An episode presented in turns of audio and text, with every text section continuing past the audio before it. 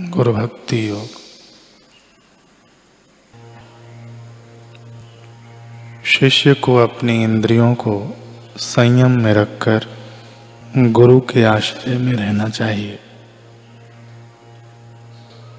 सेवा साधना एवं शास्त्र अभ्यास करना चाहिए।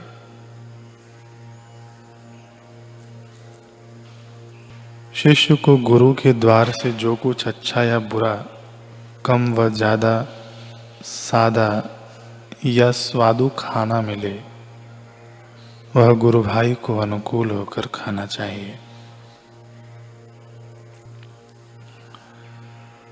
गुरु के चरण कमलों का ध्यान करना, यह मोक्ष एवं शाश्वत सुख की प्राप्ति का केवल एक ही मार्ग है।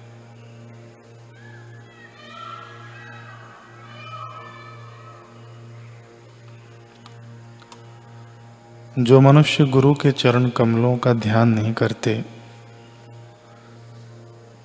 वे आत्मा का घात करने वाले हैं। वे सचमुच जिंदे शव के समान कंगले मवाली हैं।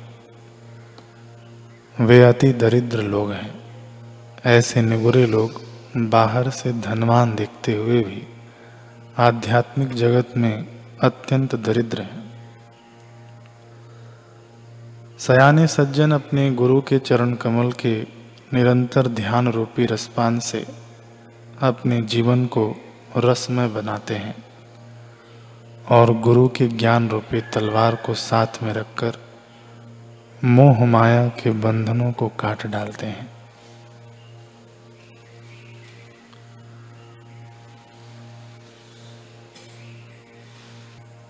गुरु के चरण कमल का ध्यान करना यह शाश्वत सुख के द्वार खोलने के लिए अमोघ चाबी है।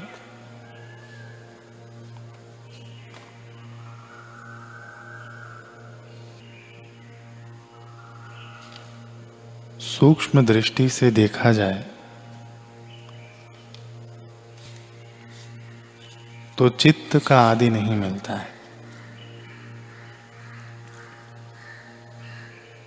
कर्म से चित्त बनता है। चित्त से कर्म होता है। और दोनों से शरीर होता है। शरीर में दोनों रहते हैं।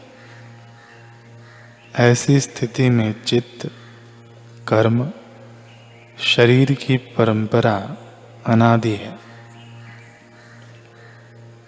इसमें इतने संस्कार भरे हैं। इतने आकार प्रकार धरे हैं कि एक एक करके यदि उनका अंत करना चाहें तो कोई भी उनका अंत नहीं कर सकता। अच्छे से भी गहराई में बुरे हैं तो बुरे से भी गहराई में अच्छे हैं। अर्थात, अच्छे व्यक्ति के चित्त में भी बुरे विचार आते हैं। और बुरे व्यक्ति के चित्त में भी अच्छे विचार आते हैं। कौन कब प्रकट हो जाए, इसका नियम नहीं है, क्रम नहीं है। यहाँ तक कि भगवदाकार वृत्ति भी सुषुप्ति में लुप्त हो जाती है। तो वह सुषुप्ति में स्थित अनादि संस्कारों को कैसे मिटा पाओगे? यह जागृत स्वप्न में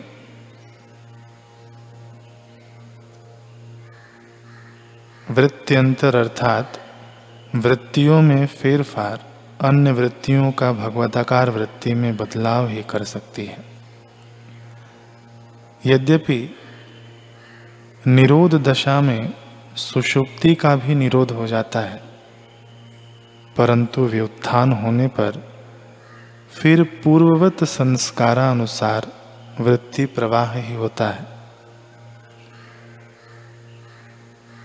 यहाँ तक कि निरोध दशा में भी संस्कारों की प्रवाहवाहिता बनी रहती है। ऐसी परिस्थिति में चित्तगत स्थिति ज्ञान और सुख स्थायी नहीं हो पाते। चित्त दशा के परिवर्तन से उनमें परिवर्तन होता ही रहेगा। ऐसी स्थिति में चित्त का भी त्याग होना चाहिए। साधारण मुमुक्षु के लिए देहाभिमान का त्याग ही कठिन है। चित्त का त्याग तो नितांत संभव है। विषय एवं चित्त घुल मिलकर ऐसे एक हो गए हैं, जैसे दूध और पानी। इनको अलग अलग करना किसी भी साधना एवं प्रयास के द्वारा नहीं हो सकता। तो प्रश्न यह उठता है कि इस चित्त से पिंड कैसे छूटे? इसमें दिखते हैं विषय, इसमें सोते हैं विषय, इसमें बदलते हैं विषय। वे चाहे शांत हो, चाहे उदित वे चित्त से निकालकर फेंके नहीं जा सकते। तो आइए फिर हम इस चित्त को ही वित्त त्यागी, सन्यासी के समान त्याग कर, चित्त त्यागी, महात्यागी क्यों न हो जाए? यही तो सर्व त्याग है। परंतु यह किसी क्रिया, उपासना या योग से त्याग नहीं किया जा सकता।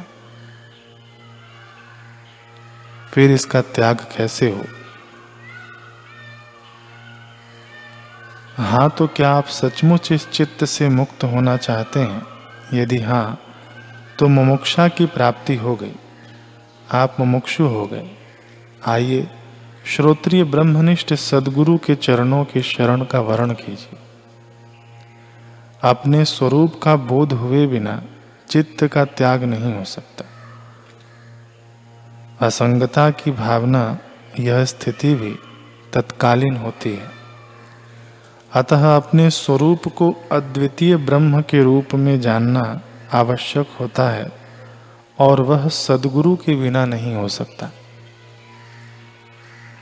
सदगुरु ही ऐसे वैद्य हैं जो इस रोग से छुटकारा दिला सकते हैं। तो संसार में ऐसा कौन प्राणी है जिसे अज्ञान रूपी रोग न लगा और आधि व्याधि उपाधि त्रिदोष जिसे न घेरे हुए हों।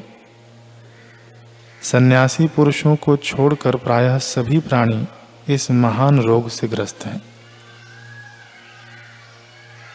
सत्संगी पुरुष कह लें असत संग से ही इसकी उत्पत्ति होती है।